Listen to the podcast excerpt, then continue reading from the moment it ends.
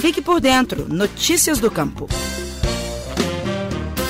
Olá, que bom ter a sua audiência aqui no podcast Estação Rural. Eu sou Miriam Fernandes, jornalista da Emater de Minas Gerais. Neste episódio, vou falar sobre o sucesso das vendas da agricultura familiar pela internet. Com a pandemia da Covid-19, os municípios suspenderam as feiras livres, que garantiam a maior parte do escoamento da produção. Mas o que parecia ser um problemão acabou abrindo novos caminhos para os pequenos produtores.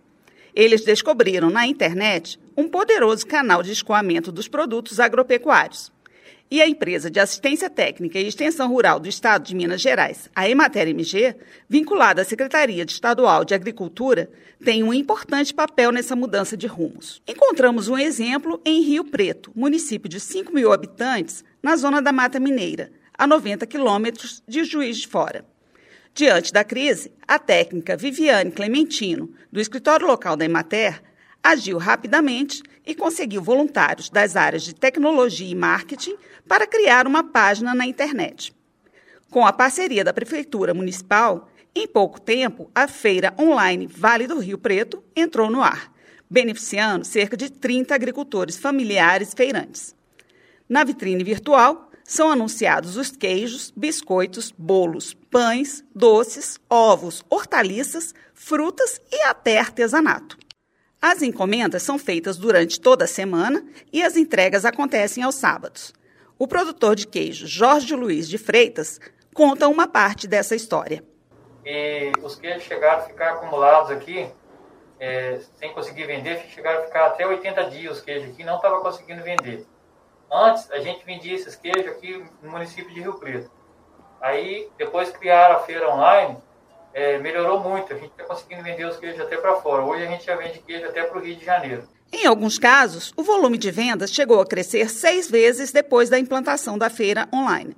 Ou seja, o resultado foi tão bom que, mesmo com o tão sonhado fim da pandemia, o comércio online deve continuar sendo uma boa alternativa para os produtores rurais de Rio Preto. A técnica da Emater MG Viviane Clementino também usa a tecnologia para orientar sobre normas de higiene e segurança na produção dos alimentos, que são transmitidas por vídeos pelo WhatsApp. E ela já anuncia uma nova etapa do projeto da feira virtual. E hoje, que nós já ensinamos, orientamos os produtores como eles vão utilizar essa tecnologia para a vida deles, nós estamos entrando na segunda fase, que é que o produtor vai fazer a venda direto com o consumidor usando a tecnologia digital do WhatsApp, Facebook, Instagram e outras redes. Gostou desse conteúdo? Compartilhe. Assim poderemos levar informação de qualidade a mais pessoas. Queremos também saber a sua opinião sobre o podcast. Por favor, mande comentários e sugestões para o e-mail radioemater@emater.mg.gov.br. E eu vou encerrar esse episódio com o depoimento emocionado da produtora rural Mônica Florião, também lá de Rio Preto. Essa equipe abençoada veio mudar essa realidade nossa aqui e viabilizou todo essa, esse ingresso na, no mundo digital, nas redes sociais.